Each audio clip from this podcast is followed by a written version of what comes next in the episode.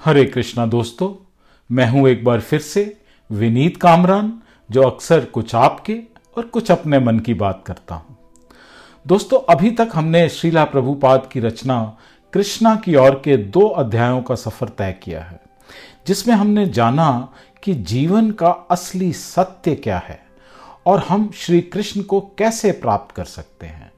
चलिए, इसी श्रृंखला को आगे बढ़ाते हुए बात करते हैं। भाग दो की। सर्वत्र और सदा कृष्ण के दर्शन। ईश्वास से अर्थात प्रत्येक वस्तु कृष्ण की है। ये भावना फिर से जागृत करनी चाहिए। केवल व्यक्तिगत स्तर पर नहीं, अपितु राष्ट्रीय और अखिल ब्रह्मांड के स्तर पर भी तभी शांति स्थापित होगी। हम प्राय मानवतावादी और परोपकारी कार्य करने की मनोवृत्ति दर्शाते हैं। अपने परिवार, अपने देशवासियों और संसार के सभी देशवासियों के साथ मैत्री भाव रखने का प्रयत्न करते हैं। तो ये मनोवृत्ति गलत सोच पर आधारित है।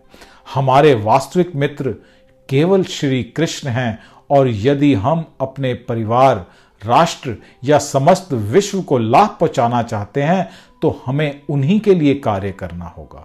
यदि हम अपने परिवार की कुशलता चाहते हैं तो हमें उसके प्रत्येक सदस्य को कृष्ण भावना भावित बनाने का प्रयत्न करना चाहिए। संसार में अनेक मनुष्य अपने परिवार को लाभ पहुँचाने का प्रयत्न कर रहे हैं, किंतु दुर्भाग्य से वे सफल नहीं हो पाते। वे नहीं जानते कि वास्तविक समस्या क्या है। जैसा कि श्रीमद् भागवतम कहता है, मनुष्य को तब तक माता, पिता या गुरु बनने का प्रयत्न नहीं करना चाहिए, जब तक कि वह अपने आश्रित को मृत्यु रूपी भौतिक प्रकृति के बंधन से छुड़ाने की क्षमता नहीं रखता। पिता को कृष्ण तत्व का ज्ञान होना चाहिए और उसे दृढ़ता से संकल्प करना चाहिए कि जो निष्पाप बालक उसे सौंपे गए हैं वे फिर जन्म मृत्यु के चक्र में ना पड़े। इस दृढ़ निश्चय पूर्वक अपने बच्चों को ऐसी ही शिक्षा देनी चाहिए कि उन्हें जन्म मृत्यु के दुखदायक चक्र में अब और नहीं फंसना होगा। किंतु ऐसा करने के पहले उसे स्वयं दक्षता प्राप्त करनी होगी। यदि वह कृष्ण भावना अमृत में ऐसी दक्षता प्राप्त कर लेता है तो वह न केवल अपने बच्चों की ही सहायता करता है, अपितु अपने समाज और राष्ट्र की भी सहायता कर सकता है। किंतु यदि वह स्वयं अज्ञान से बंधा हुआ है तो वह दूसरे को कैसे मुक्त करा सकता है? जो इसी तरह से बंधे हुए हैं, मनुष्य दूसरे को मुक्त करा सके, उसके पूर्व यह आवश्यक है कि वह स्वयं मुक्त हो।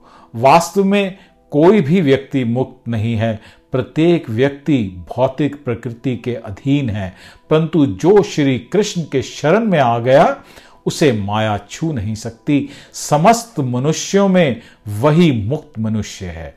यदि कोई व्यक्ति सूर्य के प्रकाश में खड़ा है तो उसके अंधकार में होने का प्रश्न ही नहीं उठता। किंतु यदि कोई व्यक्ति कृत्रिम प्रकाश में है तो वह प्रकाश टिमटिमाकर बुझ भी सकता है। श्री कृष्ण सूर्य के समान हैं। वह जहाँ भी विद्यमान रहते हैं, वहाँ अंधकार और अज्ञान के होने का प्रश्न ही नहीं उठता। बुद्धिमान महात्मा लोग इस बात को समझते हैं। वासुदेव रूप में मैं ही समस्त आध्यात्मिक एवं भौतिक जगत की उत्पत्ति का कारण हूँ। प्रत्येक वस्तु मुझसे ही उद्भूत है। जो बुद्धिमान लोग ये पूर्णतया जानते हैं, वे भक्ति भाव से मुझे भजते हैं और सच्चे हृदय से मेरी पूजा करते हैं। ऐसा भगवत गीता में भगवान कृष्ण ने अध्याय दस, श्लोक आठ के अंदर वर्णन किया। इस श्लोक में बुद्ध शब्द प्रयुक्त हुआ है, जो बुद्धिमान या विद्वान मनुष्य का निर्देश करता है। उसका लक्षण क्या है? वह जानता है कि श्री कृष्ण इस संपूर्ण सृष्टि के उद्गम हैं। वह समझता है कि वह जो कुछ भी देखता है, वह श्री कृष्ण से उत्पन्न हुआ है। इस भौतिक जगत में यौन जीवन सबसे महत्वपूर्ण तत्व है। काम भाव सभी जीवों में पाया जाता है।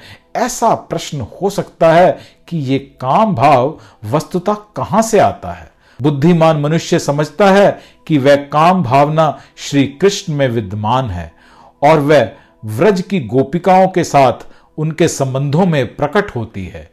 इस भौतिक जगत में जो कुछ भी पाया जाता है, वह श्री कृष्ण में भी परिपूर्ण रूप में पाया जाता है।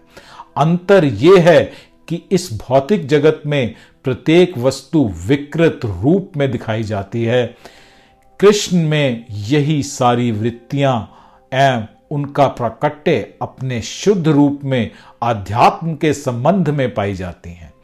जो इस बात को तत्वता पूर्ण ज्ञान में जानता है, वह श्री कृष्ण का पूर्ण भक्त, शुद्ध भक्त बन जाता है।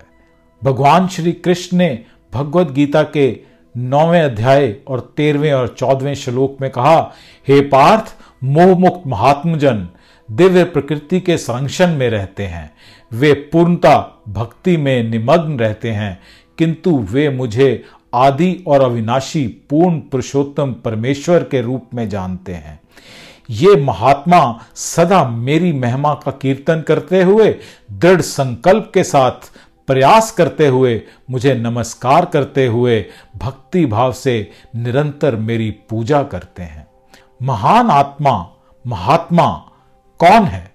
महात्मा वह है जो भगवान की उच्चतर पराशक्ति के अधीन है।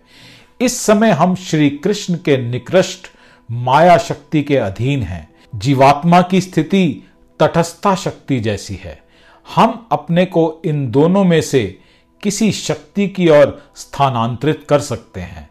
श्री कृष्ण पूर्णतया स्वतंत्र हैं और उनके अंश होने के कारण हम में भी स्वतंत्रता का ये गुण विद्यमान है। इसलिए हम चुन सकते हैं कि हमें किस शक्ति के अधीन रहना है, क्योंकि हम भगवान की उच्चतर पराशक्ति को नहीं जानते, अतः उनकी निकृष्ट माया शक्ति के अधीन रहने के अतिरिक्त हमारे पास और कोई चारा नहीं है। दोस्तों, आज यहीं रोकता हूँ और बात करेंगे इसी विषय के अंदर। बहुत जल्द, इसी चैनल दोस्तों, यदि आप भगवान श्री कृष्ण की ये भक्तिमय रचना को आप पसंद कर रहे हैं तो इस वीडियो को लाइक ज़रूर करें और हमारे चैनल सोल थॉट्स को सब्सक्राइब करना बिल्कुल ना भूलें।